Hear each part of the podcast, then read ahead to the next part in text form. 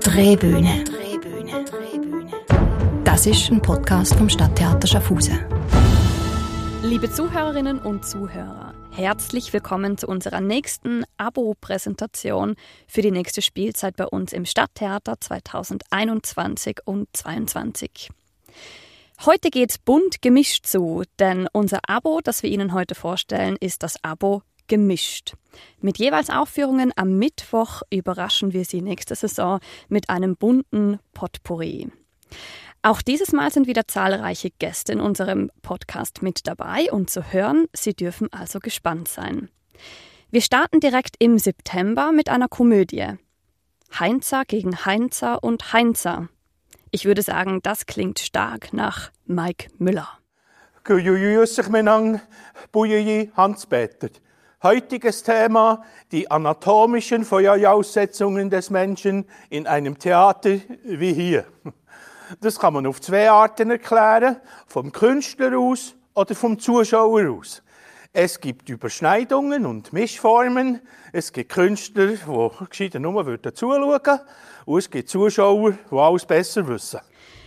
Hier hören wir Mike Müller nicht in seinem neuen Stück Erbsache, sondern in der Humoroffensive Hallo, wir sind noch da von der Zeitschrift Schweizer Familie. Das war eine Initiative, um Schweizer Kabarettisten trotz den geschlossenen Theater in der Corona-Zeit nicht zu vergessen. Ganz wichtig, aber wie könnten wir Mike Müller denn nur vergessen? Die einen kennen ihn hier von der Stadttheaterbühne, die anderen kennen ihn aus der Serie Der Bestatter. Lieber Mike, herzlich willkommen hier heute auf der Drehbühne. Eine strenge Richterin, zwei ambitionierte Anwälte, 3 verkrachte Geschwister. Das klingt in meinen Ohren nach ordentlich Zündstoff. Um was geht's bei deinem Stück? Also die äußere Form von Erbsache ist eine Gerichtsverhandlung vor einem Bezirksgericht. Das heißt, es braucht eine Richterin, in meinem Falle jetzt, kein Richter, eine Richterin. Wir haben 2 Parteien. Die Klägerin, das ist die Tochter des Verstorbenen, mit ihrem Anwalt, und die Beklagten, das sind die beiden Brüder der Klägerin, die Söhne des Verstorbenen mit ihrem Anwalt. Zudem tritt der Verstorbene auch auf als Geist, der jeweils mit seiner Enkelin spricht. Es werden Zeugen gehört, es werden natürlich Plädoyers gehalten, es wird beraten. Es geht darum, dass man mit der Erbteilung in einer Familie nicht zufrieden ist, weil das Testament den Pflichtteil verletzt. Da wird dann gestritten, da wird natürlich auch geschumpfen, geheult wird nicht. Mal gucken, vielleicht heul ich ja. Und dieser Fall muss natürlich zu einem Abschluss gebracht werden. Ich habe mich da auch juristisch beraten lassen, bin ja nicht Jurist, sondern Philosoph. Das ist ganz gut, wenn man sich da die Hilfe von Juristen holt, und konnte durch den emeritierten Professor Peter Breitschmidt von der Universität Zürich, konnte mir da zahlreiche Tipps holen, was man vor Gericht machen kann und was eigentlich auch nicht geht, aber für ein Stück okay ist. Man muss es ja mit der Wahrheit im Theater nicht immer so genau nehmen, sonst wäre ich eben vielleicht Jurist geworden und nicht Autor und Schauspieler. Hast du dich dann bei diesem Stück von einer persönlichen Erfahrung inspirieren lassen, oder wie kam es dazu? Nein, ein ganz persönliches Erlebnis gibt es eigentlich nicht, was mich zu diesem Stoff des Erbens gebracht hat. Erben ist ein Thema, was man immer wieder diskutiert, und über das Erben kann man eigentlich recht viel erzählen, über ein Land, über die verschiedenen Schichten, soziologisch. In ganz reichen Familien wird das Erben anders verhandelt als im Mittelstand oder bei den armen Leuten, wo das Erbe fast überhaupt keine Rolle spielt. Aber es ist doch immer eine spannende Mischung zwischen Emotionen, zwischen nicht erhaltener Liebe oder zurückgewiesener Liebe, Geld, Eifersucht, Neid, also alles ganz menschliche Sachen, die doch fürs Theater ganz gut geeignet sind, denke ich. Also ich nehme mal schwer an, es gibt was zu lachen, oder fühlen sich unsere Zuschauerinnen und Zuschauer eher ertappt und finden sich in einer Rolle auf der Bühne wieder? Was meinst du? Tja, gute Frage. Also es gibt da einige Figuren, in denen sich die Zuschauerinnen eigentlich nicht wiederfinden sollten. Das wäre doch eher schrecklich. Aber natürlich ist es so, dass man Figuren überzeichnet, wie das in der Komik üblich ist. Das kommt halt ein bisschen auf das Setting darauf an. Ist es ein Stand-up-Abend, wo man da komplett aussteigen kann, oder ist es ein Stück, wie ich es jetzt mache bei der Erbsache, wo man gewisse Figuren doch insofern ernst nehmen muss, ich als Schauspieler die Figuren ernst nehmen muss, dass die da nicht einfach Dinge machen können, die jetzt also komplett absolut unrealistisch sind. Aber natürlich ist es am Schluss ein Unterhaltungsabend, der dauert 80 Minuten, der soll lustig sein und der muss auch nicht immer im Realismus ersticken. Welche Rolle spielst denn du in dem Stück und gibt es ein Happy End? Ja, welche Rolle spielst du, ist ein bisschen die falsche Frage, weil es sind 12 Rollen und ein Schauspieler. Das heißt, zeugt natürlich von meinem überhöhten Selbstbewusstsein. Die Frage müsste lauten, welche Rollen spielst du? Und ich würde dann sagen, ja, ich spiele halt alle, weil es ist günstiger und es ist einfacher und es ist schneller vor allem, aber es macht mir einfach wahnsinnig Spaß. Und ein Happy End gibt es in diesem Sinne in der Komödie ja nicht. Die Komödie ist ja das lustvolle, lustige Scheitern von etwas im Gegensatz zur Tragödie. Und doch finde ich ja das lustvolle Scheitern eigentlich im Kern ein Happy End. In diesem Sinne würde ich sagen, ja, doch gehen die Leute doch eher gut gelaunt aus dem Theater und hoffentlich gehen sie besser gelaunt raus, als dass sie reinkommen. Obschon, wenn sie gut gelaunt reinkommen, ist auch okay, ist für mich wunderbar. Lieber Mike, vielen Dank, dass du heute bei uns da warst. Wir freuen uns, dich bald bei uns willkommen zu heißen. Im November wird's rockig, verträumt, märchenhaft und modern. Der Regisseur Sascha von Donath mixt Modernität mit traditionsreicher Dramatik von Henrik Ibsens Klassiker Peer Gynt. Auch hier haben wir wieder 2 spannende Gäste für Sie eingeladen. Herzlich willkommen Alexandra Lubigina und Sascha von Donath. Stellt euch doch kurz mal unseren Zuhörerinnen und Zuhörern vor, damit wir wissen, wer ihr seid. Hallo, mein Name ist Alexandra Lubigina. Verheiratete Bruchhäuser, habe schon mehrere Produktionen an der Opernwerkstatt am Rhein gemacht und in Peer Gynt spiele ich die Orse, das ist die Mutter von Peer Gynt. Und ich bin Sascha von Donath, der Regisseur von Peer Gynt und künstlerischer Leiter der Opernwerkstatt am Rhein. Der Faust des Nordens, sagt man ja so schön zu Peer Gynt, eben geschrieben von Henrik Ibsen. Um was geht es denn genau in Peer Gynt und wie passt diese Thematik in ein Rock-Musical? Um einen jungen Mann, Per, der mit seiner Mutter auf dem Hof lebt, ganz verarmt, ohne Vater, ohne einen Beruf, mit ganz vielen Flausen im Kopf, mit ganz viel Fantasie. Er kommt immer mit einer neuen Geschichte nach Hause und träumt davon, ein Kaiser, ein König zu werden. Die Mutter lacht ihn natürlich aus und er sagt, ich beweise es dir. Und verführt eine Braut, ein reiches Mädchen, wofür er natürlich von dem ganzen Dorf gehasst wird und wird verjagt. Aber davor noch lernt er ein Mädchen kennen, was Solveig heißt und wo Per merkt, er verliebt sich oder er spürt eine tiefe Verbindung zu diesem Mädchen und spürt, dass es was ganz anderes ist, als er vorher von seinem Liebesleben kannte. Zieht aber weiter, weil er so wirklich umtrieben ist und kommt in einen Wald mit den Trollen. Man weiß nicht, ob er es nur fantasiert, ob es wirklich so ist. Begibt sich in diese Trollenwelt, schwängert eine Trollprinzessin und die Trolle bieten ihm sofort an, zu bleiben und sogar wirklich eins von diesen Trollen zu werden. Und Pierre sagt, ja, wenn ich dann ein König dafür werde und halbes Königreich, dann mache ich das gerne. Merkt aber, das ist auch nichts für ihn, zieht weiter, entkommt noch dem Tod Und der Tod überhaupt begleitet Peer durch das ganze Stück, durch dein ganzes Leben, wo der Tod immer wieder kommt und sagt, bei der nächsten Ecke hole ich dich ab. Und er entkommt aber immer wieder dem Tod und wandert über Jahre in die Wüste und in die verschiedenen Länder. So vergehen Jahre, wo er schon wirklich veraltet ist und sucht immer noch nach seinem Kern. Und deswegen gibt's ja diesen berühmten Zwiebelmonolog, wo er sagt, wo ist denn der Kern der Zwiebel? Da ist nur Schicht um Schicht um Schicht, so wie ich. Und irgendwann mal kehrt er zurück in sein Dorf und eine einsame Hütte, die er am Anfang noch mit Solveig gebaut hat. Und Solveig wartet immer noch auf ihn, in ihre Liebe, und sagt, ich habe immer auf dich gewartet und ich vergebe dir alle deine Sünden. Der Tod ist immer noch da. Und in unserer Version ist es so, dass die Liebe natürlich über den Tod steht und dass dem Peer vergeben wird.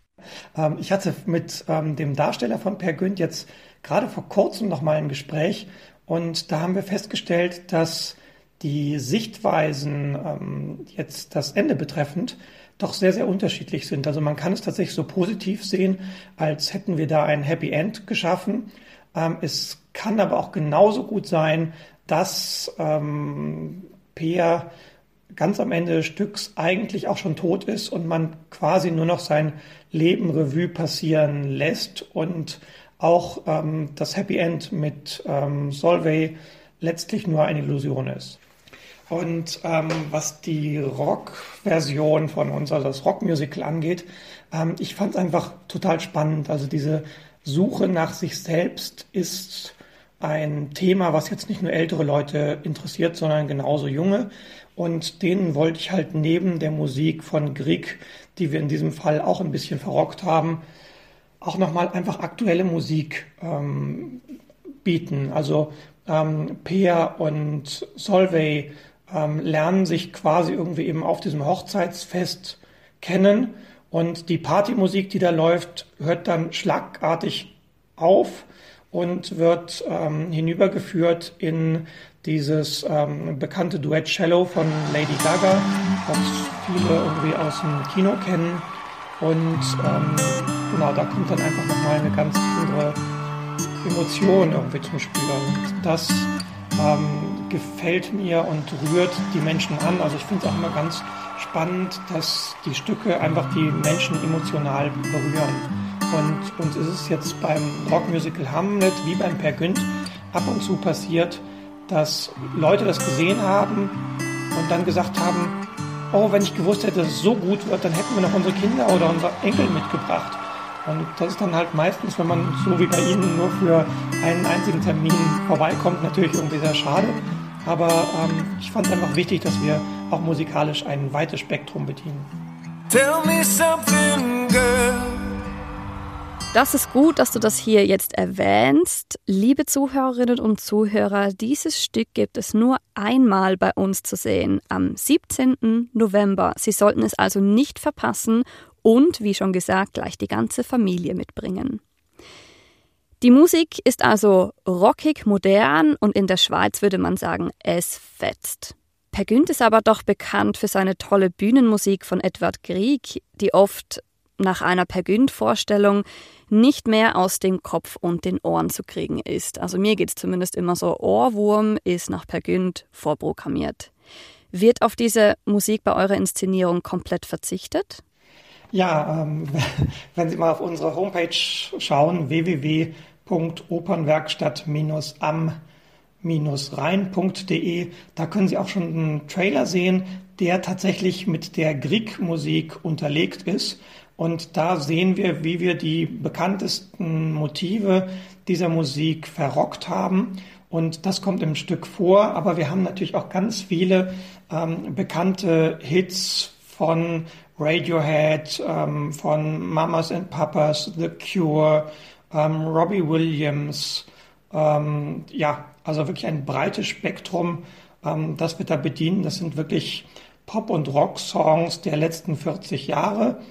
Und wir haben tatsächlich jetzt abgesehen, glaube ich, von einem einzigen Song, eben Love Cats von The Cure, das haben wir verändert in Love Picks, da haben wir mal ein Wort ausgetauscht, aber ansonsten haben wir die Texte wirklich so gelassen, wie sie sind, und sie passen nichtsdestotrotz haargenau in diese Situationen rein, was die Zuschauer immer wieder verwundert und uns großen Spaß macht, dass eben genau diese Kombination gut funktioniert.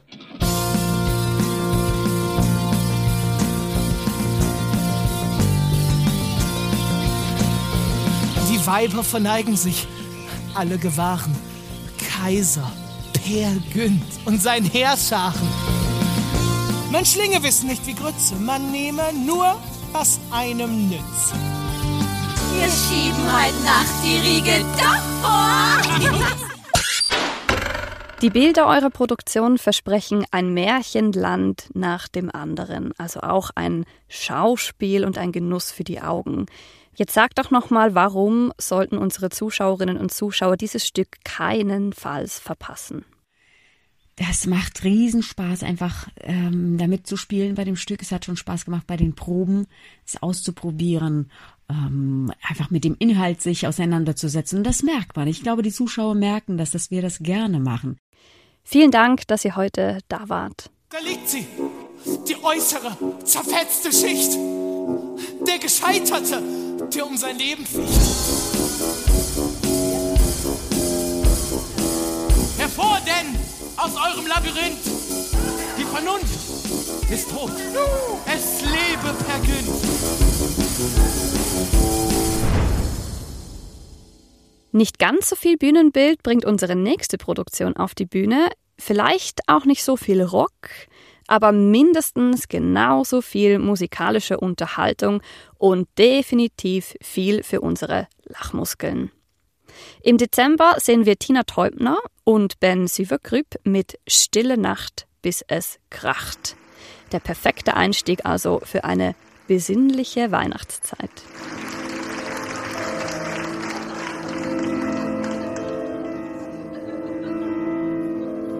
Sitzt zu Hause am Ofen und draußen fällt der Schnee. Und die rechte Hüfte und auch mein Herz erwähnt. Hätte auch Schlagsahne nehmen können. Liebe Tina, schön, dass du heute bei uns bist. Tina, du und Ben, ihr wart ja schon einige Male bei uns zu Gast auf der Bühne im Stadttheater. Für diejenigen, die euch bisher noch nicht genießen durften, wer seid ihr und warum sollte man euch mit diesem neuen Programm unbedingt sehen? Oh, das ist direkt eine Frage, die dazu einlädt, so selbstherrlich über dich zu berichten. Das fällt mir immer ganz, ganz schwer. Also sagen wir mal so, ich versuche ja, die großen Lebensthemen zu nehmen und das so humorvoll und so leichtfüßig wie möglich zu verarbeiten. Das heißt, ich betrachte meine Kunst oder wir unsere so ein bisschen als eine Dienstleistung. Also wir sagen, wenn der Bäcker für uns morgens um 4 aufsteht und Brötchen backt, dann denke ich den ganzen Tag dann drüber nach und versuche seiner womöglich schwierigen Ehe am Abend so ein bisschen Pointen abzugewinnen und ihm zu erklären, wie seine Frau tickt. Und der Versuch ist tatsächlich natürlich, unser Publikum erstmal zu erheitern. Also dem Humor sind wir verpflichtet, aber irgendwie auch zu berühren und irgendwie zu überraschen. Und ich finde, das klappt ganz gut. Also das wird uns zurückgespiegelt, aber mir fällt es immer sehr schwer, über mich so etwas größenwahnsinnig zu sprechen. Stille Nacht, bis es kracht. Also nur schon bei dem Titel kann man sich ja ein Schmunzeln nicht verkneifen. Ich glaube, jede und jeder von uns ist schon einmal an eine Situation unter dem Weihnachtsbaum geraten, in der man sich gedacht hat, oh, war ja nicht schon wieder, oder warum müssen wir das Fass genau heute aufmachen, oder kann meine Familie nicht einmal... Ja, naja, also wie feierst denn du Weihnachten? Eher idyllisch oder explosiv? Also ich kenne aus meiner Kindheit viele, viele explosive Feste. Das hat wahrscheinlich das Thema für mich auch brisant und so ein bisschen interessant gemacht. Bei uns tatsächlich ist es, würde ich sagen, eher sehr traditionell und idyllisch. Aber ich fand einfach das Thema so geeignet, nicht weil ich irgendwie dachte, komm, ich schiebe jetzt das 108. Weihnachtsprogramm hinterher, das es gibt, sondern weil ich plötzlich in der ganzen Auseinandersetzung mit diesem Thema gemerkt habe, das ist einfach eine Zeit, in der das Leben unter dem Brennglas liegt. Ich glaube, so kurz vorm Heiligen Abend und der Frage, mit wem feiern wir und wie und was schenken wir oder wie erleben wir uns, bin ich angekommen, habe ich Heimat, da reflektieren wir absolut unser Leben. Und manchmal ist es eine schöne Erkenntnis und manchmal merkt man halt auch, es ist schlimm, wenn man Weihnachten alleine ist und noch schlimmer, wenn man es nicht ist. Aber es ist in jedem Fall eine Zeit, in der, glaube ich, fast jeder auch so in diesen rauen Nächten bis Silvester und im Jahreswechsel den Blick irgendwie nach innen wendet. Und das finde ich ganz toll. Ich finde es ganz toll, sozusagen so Pointen und neue Ideen in Menschen zu setzen, die selber so weich sind, so offen und das Gefühl haben, oh, jetzt könnte mal eine Veränderung kommen. Und was wird uns an dem Abend im Stadttheater erwarten? Es heißt ja, 2 Stunden Tina Teubner sind so schön wie die erste Liebe, so böse wie die geheimsten Wünsche und so wirksam wie 2 Jahre Couch. Bekommen wir Tricks und Tipps, wie wir so einen Heiligabend überstehen und überleben können? Das wäre ja vielleicht gar nicht so schlecht. Also sagen wir mal so, ich halte jetzt keine wirkliche therapeutische Sitzung ab. Aber ja, so Ideen, wie man das überstehen kann, die hätte ich wohl schon so ein bisschen. Natürlich auch vieles überzeichnet und mit Mitteln des Humors auf die Spitze getrieben und vielleicht so, dass man denkt, nee, also so vielleicht dann eher nicht. Davon lasse ich mal ab. Und für alle, die uns jetzt noch nie gesehen haben, also jetzt mal ganz, um die Rahmenbedingungen zu schildern. Also ich erzähle ja, ich spreche viel auf der Bühne, ich singe aber auch.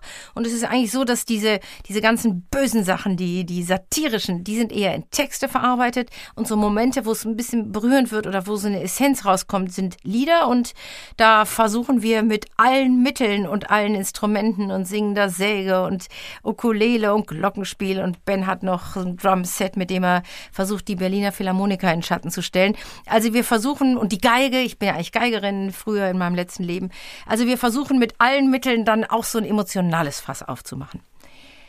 So ist die Rahmenbedingung und manchmal darf Ben auch sprechen. Also ich persönlich kann mich noch gut an ein Musikstück von eurer letzten Produktion hier bei uns erinnern. Das war, glaube ich, im Programm Wenn du mich verlässt, komme ich mit. Da waren Einspieler drin von der Werbung Merci, dass es dich gibt und der Telekom-Jingle di di di di di. Vielleicht, Tina, kannst du uns schon verraten, auf was wir uns dieses Mal freuen können oder ein bisschen einen Einblick geben, was ihr dieses Mal für uns bereithaltet.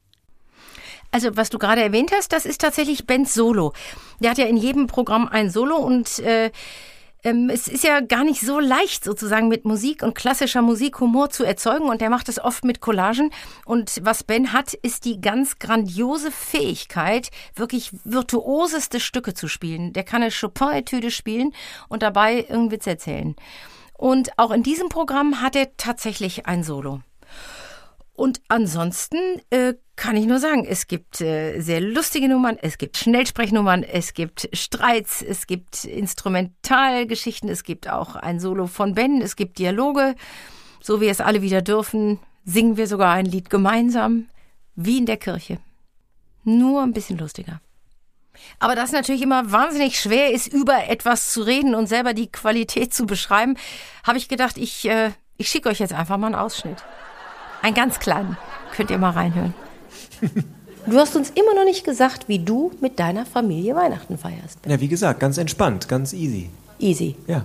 Also wir reden jetzt schon vom 24.12., vom Heiligen Abend. Ja, natürlich. Das ist doch ein Tag wie jeder andere. Oh, das sagt mein Mann auch immer, das stimmt nicht. Heiligabend ist kein Tag wie jeder andere. Doch, natürlich ist es ein Tag wie jeder andere. Nee. Sollen wir die Kirche mal im Dorf lassen? Also, nee, dieses Jahr gehen wir es auch wirklich total locker an. Mhm. Suche ich mir ganz früh den Baum raus, habe mir schon einen rausgesucht, eine sehr schöne Nordmann, herrlich gewachsen. Wir können auch ein Ehepaar spielen. Ja, und die Geschenke, die lassen wir dieses Jahr weg. Dieses Jahr schenken wir uns nichts. Dieses Jahr, nee, über Geschenke habe ich mich noch nie gefreut. Ach, auch nicht über die Krawatte vom letzten Jahr? Ja doch, die war schon sehr schön. Aber irgendwas scheint dich doch gestört zu haben. Jetzt sag's doch wenigstens mal. Nein, die war total in Ordnung. In Ordnung? Ja. ich denke wochenlang darüber nach, was ich dir schenke, laufe mir die Hacken wund und du findest sie in Ordnung? Naja, ich wollte doch jetzt eher damit sagen, dass mir deine Liebe das Wichtigste ist. Das ist typisch, du redest wieder nur in Andeutung. Sag doch einmal, dass dir die Krawatte nicht gefallen hat. Sie hat mir doch gefallen. Ich will, dass du einmal sagst, die Krawatte hat mir nicht gefallen. Na gut, die Krawatte hat mir nicht gefallen. Was? Vielen Dank, Tina, für deine Einblicke. Wir freuen uns auf euch im Dezember. Das tue ich übrigens auch ganz, ganz besonders. Und das würde ich noch einmal gern kurz an dieser Stelle sagen. Ich finde es immer so exorbitant nett mit dem Schweizer Publikum. Sagen ja viele immer, das Publikum ist so leise, die Vorstellungen sind so leise. Aber ich finde, es ist eher sehr aufmerksam und konzentriert. Und in Deutschland wird oft in die Stille gelacht, bevor die Pointe kommt. Und in der Schweiz, da kann man in die Pause die Pointe setzen und dann knallt die durch. Also wir freuen uns wirklich sehr, sehr auf Schaffhausen. Genug von Weihnachten und familiären Kabeleien unter dem Christbaum. Im neuen Jahr fesselt sie Joachim Kroll mit der Geschichte um den Nobelpreisträger Albert Camus. Albert Camus wuchs in einer Familie von Analphabeten auf und schaffte es durch eine besondere Bindung zu einem Lehrer in die Tiefen der internationalen Literatur vorzudringen. Eine bewegende Geschichte, das findet auch der Darsteller Joachim Kroll selbst. Wir hören ihn in einem Interview des BR24. Wir erzählen die Geschichte von einem kleinen Jungen, Jacques, der in prekären Verhältnissen aufwächst, in einem Analphabetenhaushalt, dann durch eine glückhafte Begegnung mit einem engagierten Pädagogen der Weg zur Bildung eröffnet wird. Und wir wissen alle, wie weit das ging bis zum Literaturnobelpreis. Auf der einen Seite eine sehr herzige Geschichte, sage ich mal, weil es Schicksal bildet Schicksal ab. Außerdem sind auch in Deutschland sehr viele Menschen, die Analphabeten sind. Ja, also ich war ganz, ganz schockiert, als mich mein Produzent mit der Tatsache konfrontiert hat, dass das ein Riesenproblem ist. Über 7 Millionen. Ja. Wahnsinn. Ja. Kann man sich eigentlich nicht vorstellen in unserem Land. Ja. Heute bei mir zu Gast ist Martin Mühleis, der Produktionsleiter von Der erste Mensch, drehte und produzierte früher für ARD und ZDF Filme und gründete vor etwa 20 Jahren sein eigenes Kulturzentrum, das Sargas Ensemble. Herzlich willkommen. Liebe Carina, vielen Dank für die Einladung zu eurem Podcast. Ja, sehr gerne. Es freut mich, dass du Zeit gefunden hast. Erzähl doch kurz, wer du bist und was du und das Sargas Ensemble macht. Wir, das Sargas Ensemble, sind ein freies, nicht subventioniertes Schauspielensemble, dessen künstlerischer Leiter ich bin. Ich bearbeite die Texte, ich bin Autor, Dramaturg, Regisseur, produziere unsere Stücke. Und dadurch, dass wir ein reines Gastspieltheater sind und im ganzen deutschsprachigen Raum, also vor allem in der Theatersaison, von Jahr zu Jahr seit vielen, vielen Jahren unterwegs sind, weiß ich, dass es ein solch schönes Podcast-Angebot, wie ihr es in Schaffhausen habt, eigentlich nirgends gibt. Also ich kenne kein einziges anderes Theater, das das anbietet. Deswegen ein ganz großes Kompliment. Ich habe schon mal das Glück gehabt, an einem Podcast beteiligt zu sein. Und das ist ein super Angebot. Jetzt vor allem in dieser Pandemiezeit, finde ich, aber auch darüber hinaus. Wow, also vielen Dank für dein Kompliment. Hiermit haben das alle gehört. Du hast ja deine ganze eigene Art von Theater erfunden, kann man fast sagen. Kannst du uns beschreiben, wie das funktioniert? Was ist das? Das ist in erster Linie auf der Grundlage von literarischen Texten Theaterabende zu entwickeln, die eine ganz eigene persönliche Handschrift haben. Das heißt, wir bemühen uns, den Rhythmus und des Werkes und die Sprache des Werkes eigentlich so gut wie nicht zu verändern und es möglichst authentisch auf die Bühne zu bringen und dennoch daraus ein eigenes Stück zu machen. In aller Regel arbeiten wir mit Musik zusammen, die eigens dafür komponiert wird. Und das ist auch bei unserem ersten Mensch der Fall. Was fasziniert dich an der Geschichte des Nobelpreisträgers Albert Camus? Albert Camus habe ich, wie so viele andere meiner Generation, in der Schule kennengelernt. Das war natürlich der Fremde. Der Mythos des Sisyphos, was mich völlig fasziniert hat als junger Mensch, überhaupt diese Frage nach dem Sinn des Lebens, die mit der man sich ja damals sehr intensiv beschäftigt hat, und das damit verbunden die Absurdität des Lebens, von die Camus ja in seinen Werken beschreibt. Und einer der ganz großen Texte für mich ist die Briefe an einen deutschen Freund. Und deswegen war es für mich also was ganz Besonderes, in den 90er Jahren zum ersten Mal den ersten Menschen lesen zu können. Dieser Roman kam damals raus, posthum. Der Autor war schon 30 Jahre tot. Seine Frau hat damals zunächst entschieden, in den frühen 60er Jahren das Werk nicht erscheinen zu lassen, aus vielen verschiedenen persönlichen Gründen.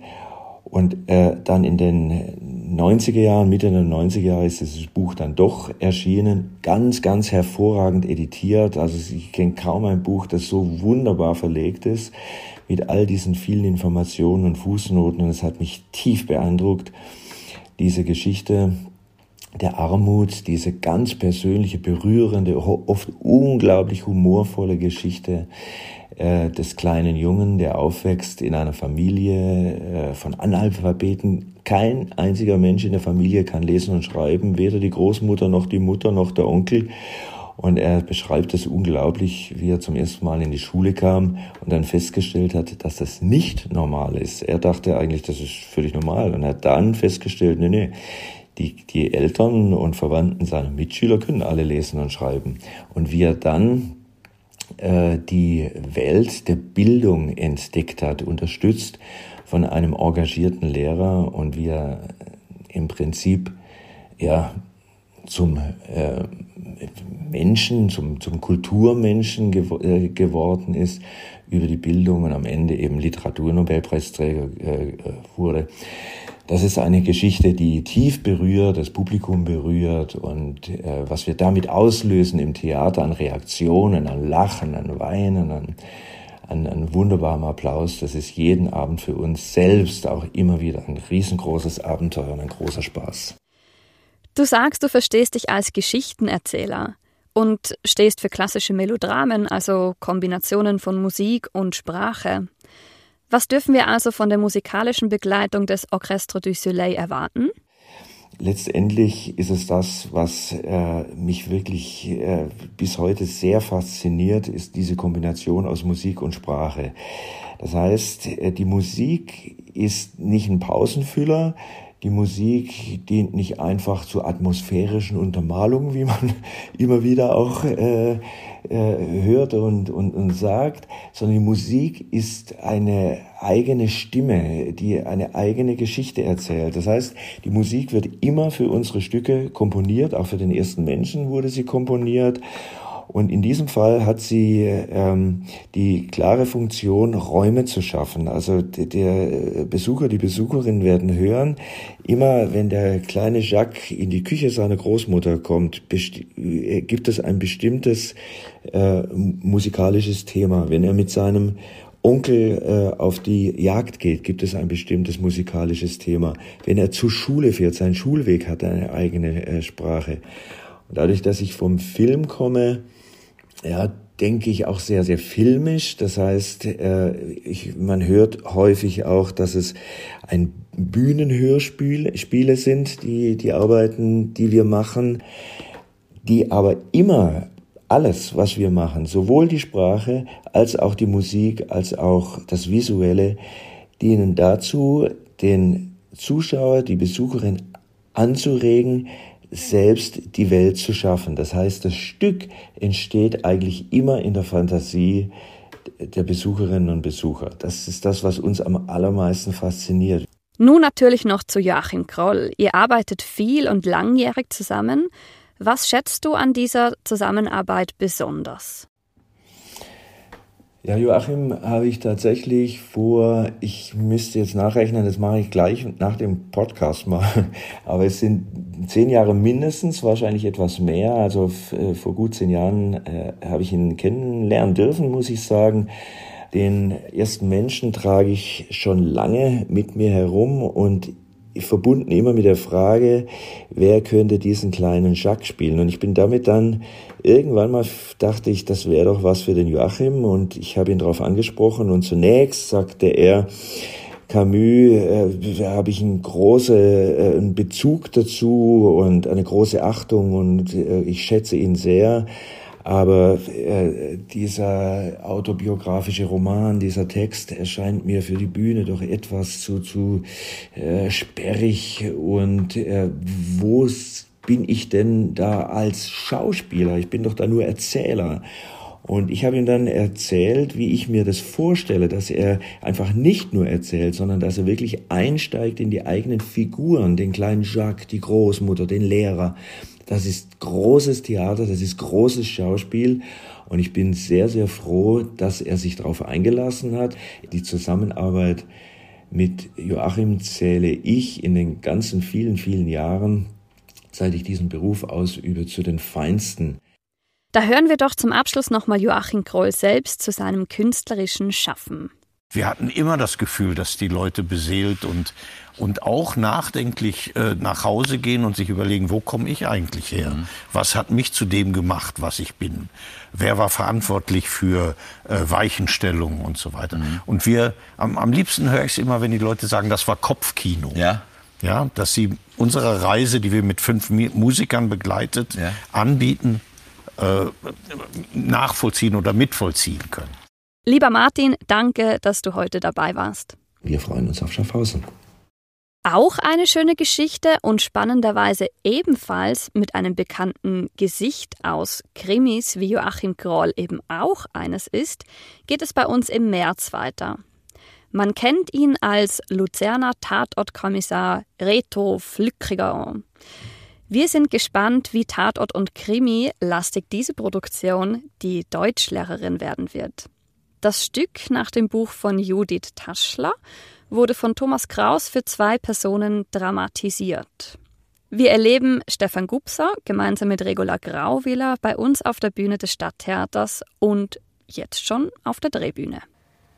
Mein Name ist Regula Grauwiller. Ich habe in den letzten Jahren vor allem bei Film und Fernsehen gearbeitet. In Deutschland bin ich bekannter geworden durch den Bergdoktor, in der Schweiz durch Handyman oder Blue My Mind oder den Teufel von Mailand.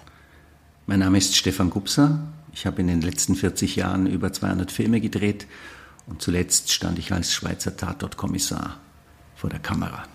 Ja, herzlich willkommen. Stefan, warum arbeitet ihr beide denn so gerne zusammen?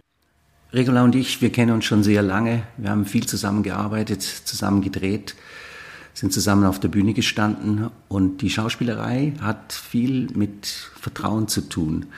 Denn man muss sich aufmachen vor der Kamera oder auf der Bühne. Und je besser man sich kennt, desto besser gelingt das und desto mehr Spaß macht es und desto einfacher ist es.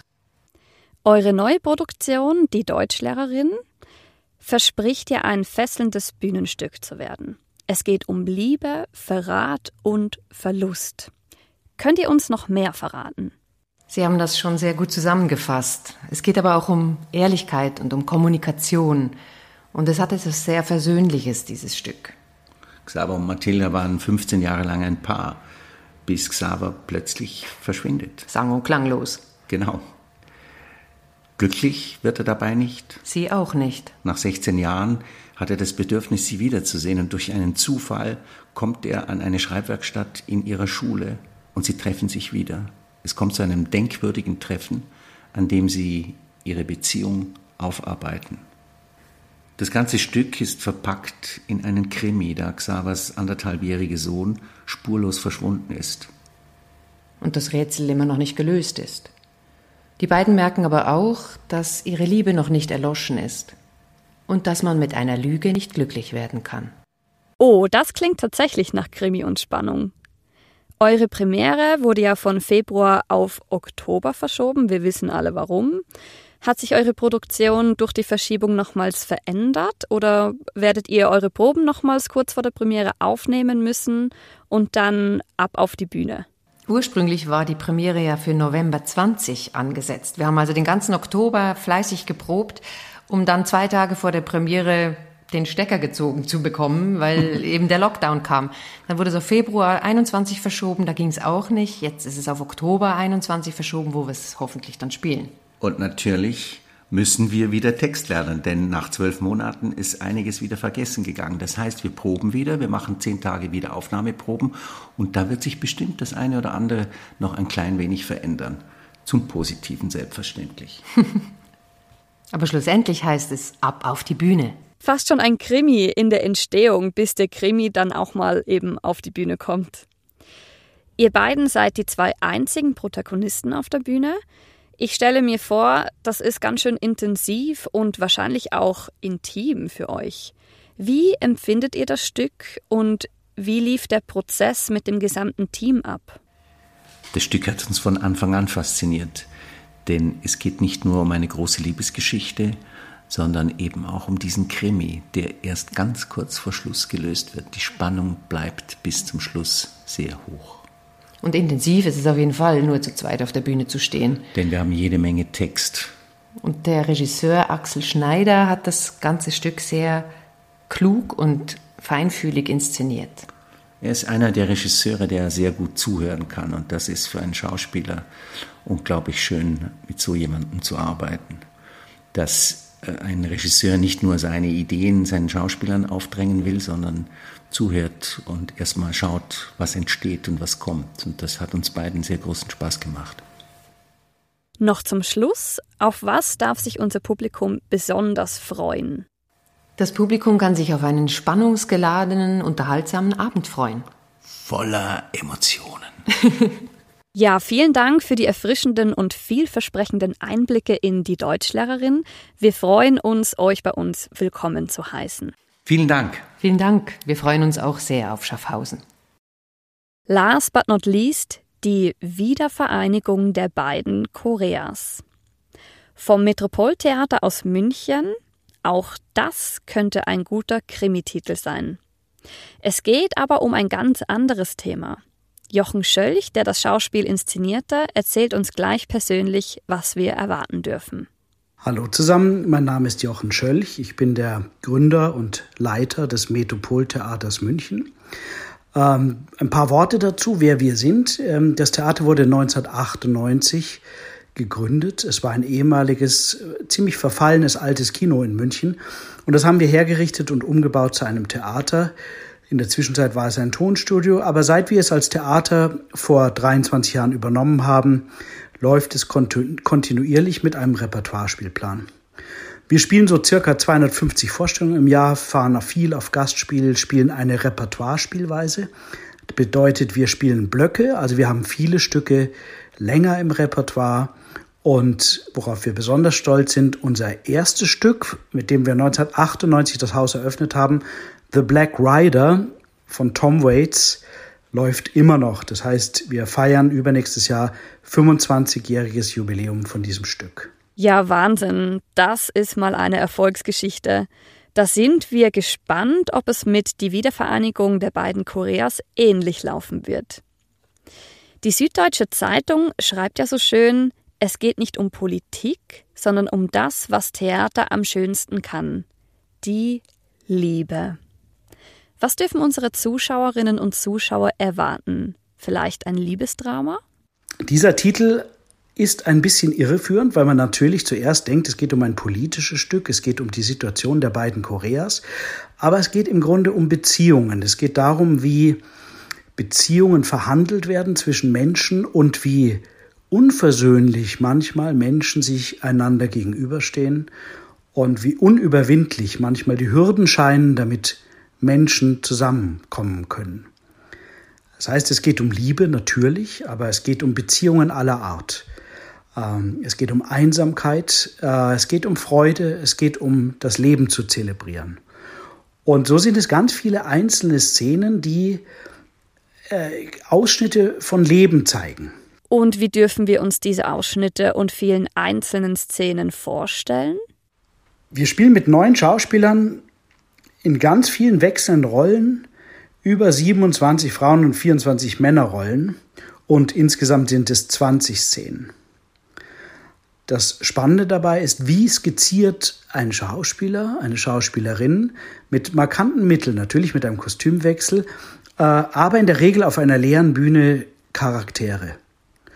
Und das war eigentlich die spannendste Herausforderung bei dieser Arbeit, zu sagen, wie skizziert man, was macht eigentlich Menschen aus, woran kann man Menschen unverwechselbar wiedererkennen. Und das war die Hauptaufgabe in dem Probenprozess. Das heißt, wir haben uns angenähert, wir haben die Charakterisierung der Figuren gemacht und dann eben versucht, diese zu verkörpern.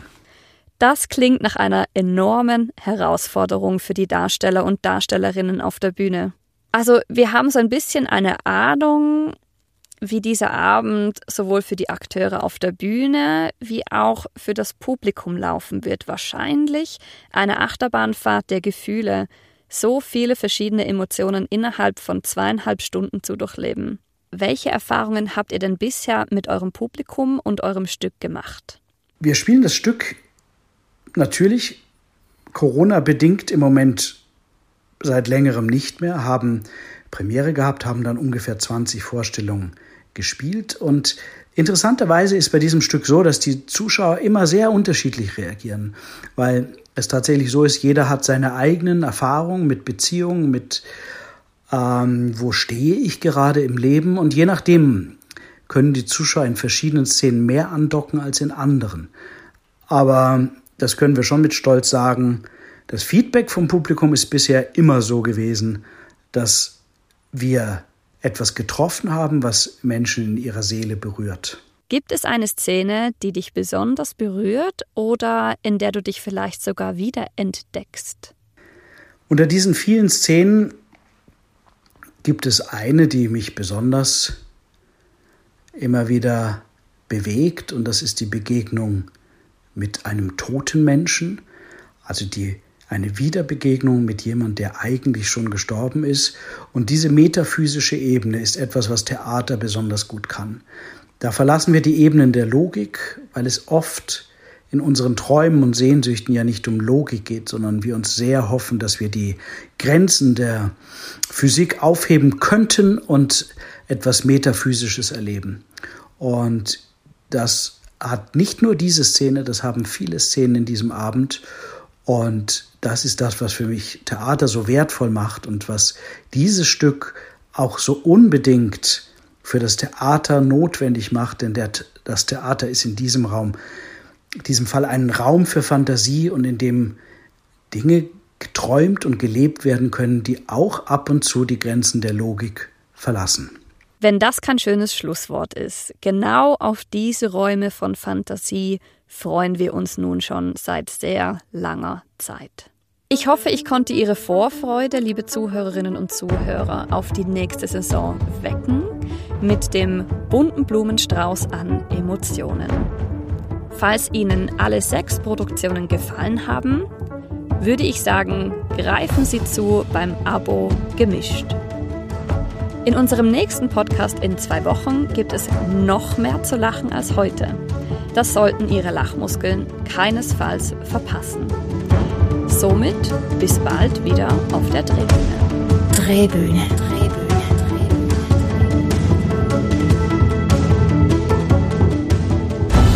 Das ist ein Podcast vom Stadttheater Schaffhausen.